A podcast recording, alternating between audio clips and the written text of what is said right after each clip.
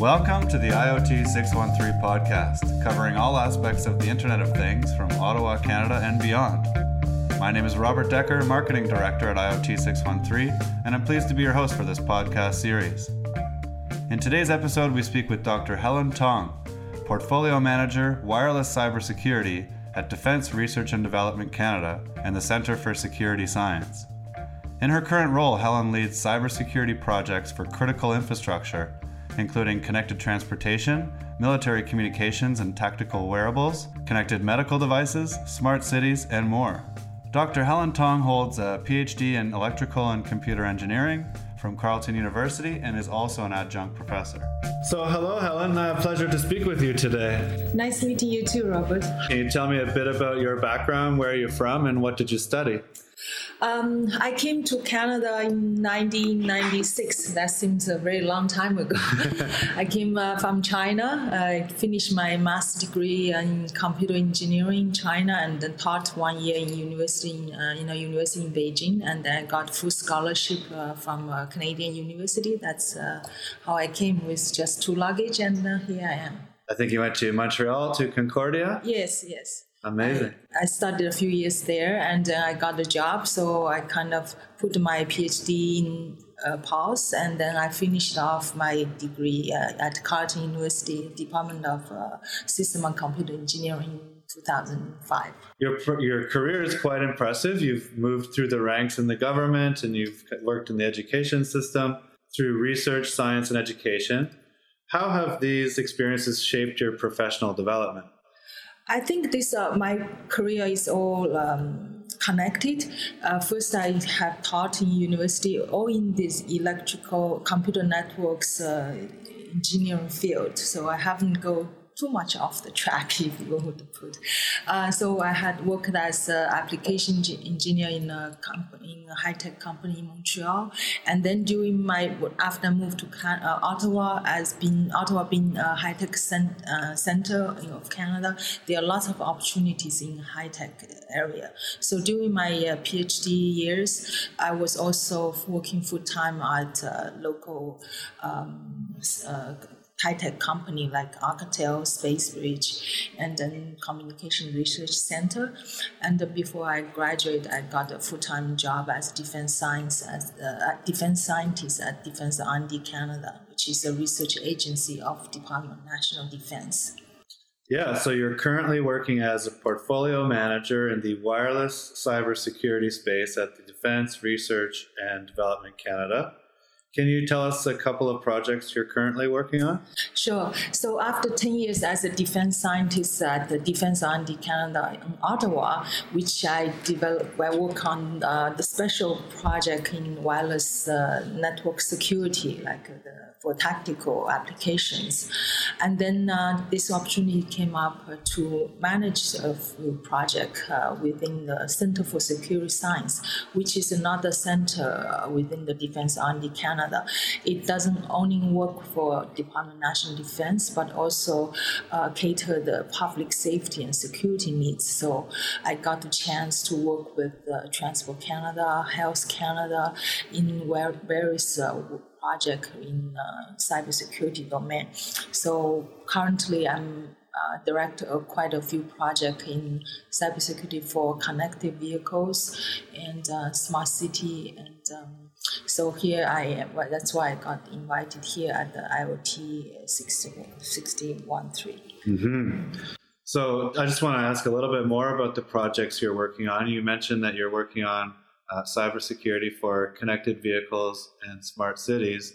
Can you give me an example of one of these projects, say for connected vehicles? Sure, sure. So um, I don't know how much your audience know about connected vehicle, uh, autonomous vehicle. So to make sure, make cars talk to each other, they need to have certain communication protocol, right? So there's a, a DSRC protocol, and then to make them secure communication because you don't want to receive the um, um, malicious uh, message from the bad guys, let's say. So you want to make sure the message is coming from uh, a let's say so-called good uh, good citizen, good cars. So how to make sure they the security among the connected vehicle is a big challenge because you can imagine the cars are moving fast in the highway and their their lack of central authority. It's not like a cell phone; each one is talking to the cellular mm-hmm. power. While on the road, you it's a peer-to-peer communication. So and then the speed is very fast, and the message they exchanging is uh, in a very large volume. So how to quickly authenticate those messages really a very challenging uh, research question. So I'm currently working on two projects with Transport Canada. One of them is to uh, to develop a security communication uh, system called SCMS for Canadian. Um, uh, meet Canadian requirement, I would say, because this protocol, pro, uh, system has already prototyped in US, and we want to see how Canada can learn from those prototype, those uh, leverage those investment. So this is one project. Another one is recently we awarded nine hundred seventy thousand uh, uh, dollars to Transport Canada and the Carleton. Um, recently, there's an article on Ottawa Business Journal to describe this news story that um, Carleton is doing some research in how to uh, detect the attacks to the um, connected vehicle and how to um, use blockchain to to secure those messages. So it sounds like a lot of the work you're working on is the communication between devices, whether it be transportation, infrastructure, do you, do you find yourself focusing on securing communication? Yes, you would say that because all the IoT or smartness, uh, smart building or smart transportation, smart healthcare is nothing more than that. You provide uh, information through a connection communication network and then help you making decision right so the communication infrastructure underline that is the, is the foundation of all those smartness. Your, your background is quite diverse. You're speaking at the IoT 613 conference tomorrow on the Wearables Day. Mm-hmm. Um, the title of your talk is MANETs. Is it my pronouncing that yes, right? Yes. M A N E T. It's the Tactical Wearables and Mobile Ad Hoc Networks. Can you tell us a bit about this presentation? Sure. So this was uh, this talk will be based on some of my work, some of our work uh, I've done at DRDC uh, Ottawa. Uh, we had worked with the integrated soldier system for the defense application. So um, MANET is uh, a peer-to-peer network, mobile ad hoc networks. So it's different from a cellular network which you have a centralized tower and each communication device uh, talk to the uh, centralized tower and then establish the communication that way. But in a mobile ad hoc network, it's peer to peer. So we don't have infrastructure. This type of uh, communication infrastructure is very suitable for tactical application, where in a a tactical environment, you may not always have the infrastructure exists. So soldier to soldier, when they want to talk, they use peer-to-peer communication protocol. So you could imagine that since you don't have the central uh, authority, then how to make sure the peer-to-peer communication is secure is a big question. So there are lots of research have done in this area to address peer-to-peer uh, communication security. For example, you could they, they don't have the central key management, but if you can assign the key in a like threshold based, what that means, a few nodes can collaboratively to be act as a, security authority, for example. And we're talking about devices communicating to each other, even in the field when yes. there is no um, communications network. Yes. So they would be providing their own network to communicate with each other as well? Yes, yes. Actually, to if you don't know, each cell phone actually have two nodes, one uh, two modes to communicate. One is central, like talk to the tower, but we can talk to peer to peer as well. Mm-hmm. What are some examples of the types of wearables in the tactical field that you work with? Okay, uh, so we had done uh, some trial, trial with Google Glass for example. And then, of course, they always have some lots of sensors within the soldier's body. Mm-hmm. Yeah, like chemical, biological testing sensors? Um, we haven't tested that, but definitely that's potential application. Mm-hmm. For our trial, uh, I think a few years ago we done is with the, the Google Glass that provide the situation awareness on the glass so soldier can be hands free and get the situation awareness uh, that way. Yeah, to communicate information. Yes. So I understand there's some difficulties to secure uh, communications, and we've talked a bit about that. What are some of the potential solutions to address um, security concerns with peer to peer networks? Potential solutions? Yeah, um, one of them uh, I, I mentioned before is that the threshold uh, um, based uh, key management. So you, since you don't have a central key uh, store, so you are um, you you let a few nodes that act as a um, central authority. So, for example, you have 10 nodes in the network and you let uh, five, uh, if it's five out of 10 say that this node is trustworthy, then you trust him. So you, you define a threshold, for mm-hmm. example. Another algorithm is called consensus algorithm. So if you have seen the school of fish or the birds how they reach the consensus. It's a, a com- how to say it's a um, complex algorithm, but that's the idea. So you reach consensus to trust the node or not to reach that kind of conclusion. I want to bring the questions back to more of a personal level about your career. You're currently the portfolio manager.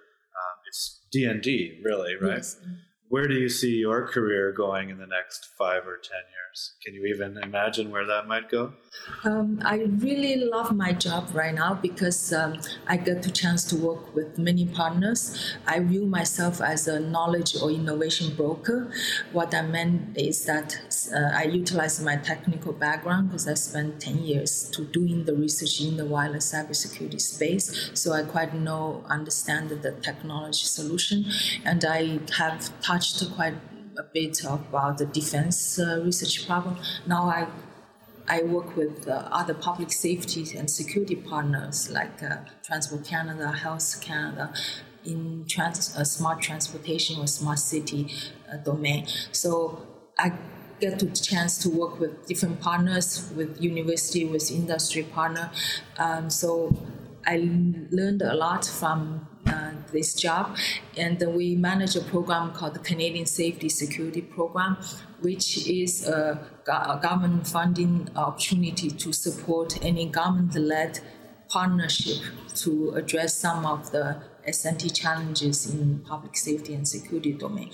I would see in 10 years, I still I'm still having lots of fun and, and I feel I can contribute a lot to this uh, community. I found that my daily dealing with the partners, I found sometimes the solution space, the, the, the, the provider like a professor or industry startup, they probably doesn't know what's the requirement from the government or what are the pain points of CB, like Canadian Border Agency or Transport Canada. So I'm kind of act as a bridge to connect them, to help them find the matching, to find them find the, the uh, problems or solution. So I found that I'm very fulfilling in my role. So mm-hmm. I think I will continue working on this. You know, you're, you're you're the government of Canada, and you're doing research and development on technology and the impacts in the field and to various industries. So you're working with private sector, universities other public sector departments and agencies. Yes. Um, what do you think is missing in the whole sort of ecosystem of technological advancements? Do you think that there needs to be increased communication between partners or, you know, better reporting on different projects? I mean, what do you think is missing in, in your world of research and development? Okay, that's a very good question and also a very big question. Yeah. I think there's no uh, short answer for that. But uh, from my experience, as I mentioned, is I think there's often a disjoint between the problem space and then the solution space. If you, uh, if for example, if we government have or have a, some problem, when they look at the um, solution space, they they reach the university or industry they through call for proposal or there's a new program we are just launched last year last week by the uh, defense minister in calgary. It's called the IDEaS program stand for innovation for defense excellence and security program which is uh, 1.6 billion dollar in the next 20 years to support uh, innovation in safety and def- security and defense area. So if your audience interested, they can find out more information on the website. Just Google IDEaS DND. You will find more information. There will be six vehicles to to facilitate the collaboration and innovation in Canada. Like uh, a few is call for proposals or open call. Right now, there are 16 challenges listed on the website. If you're interested in any of those challenges, you can submit the proposal. And there are also research networks to facilitate the uh, Center for Excellence in certain area that uh, we are identified as a priority. And then there's mobility program to sponsor people from industry or university to work in the government and vice versa. There's also sandbox program that to support uh, any test bed. Uh, that's mm-hmm. kind of uh, um, uh, idea generation and beyond. Yes, yes. Sandboxing. Yeah, yes. Um, this is a more general question about the cybersecurity industry, mm-hmm. but where do you see cybersecurity evolve? How do you see cybersecurity evolving in the next few years? Okay, that's another question, but that's my big uh, ideas. Yes, yeah. So I think uh, uh, often that uh, we see that security is coming as an afterthought. It's like in the military or in other department, people normally first thing is make it work make it work first, security second. But the consequence of that approach is to have add-on security cost more and may not be that effect. So if we have embed like have the security by design at the design stage have that thinking of um, cybersecurity in in the design phase so we call them secured by design then we'll save a lot in the long run the second point I want to make is you will never have 100% security because it's there's a saying that if you build 100 meter fence, yeah, fence there's always have 101 feet ladder, right? Mm-hmm. So it's a cat and mouse game. There's never be 100% cybersecurity unless you lock everything in a in a cement box. Yeah, don't connect it to the internet. Yes, yes, which you won't want that. yeah. uh, so we can say we can reduce the risk or increase the system's resilience. So if you are attacked, how you can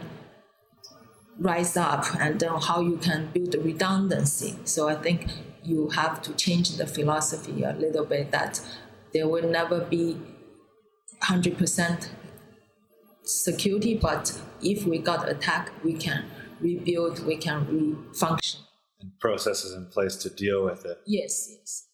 I think it's interesting. What I'm what I'm hearing is that the secure by design or implementing security concerns while you're designing a product or something maybe that's how the industry will shift over time. People will start to get more serious about that. Yes. Is that what you're saying? Yes, yes, definitely.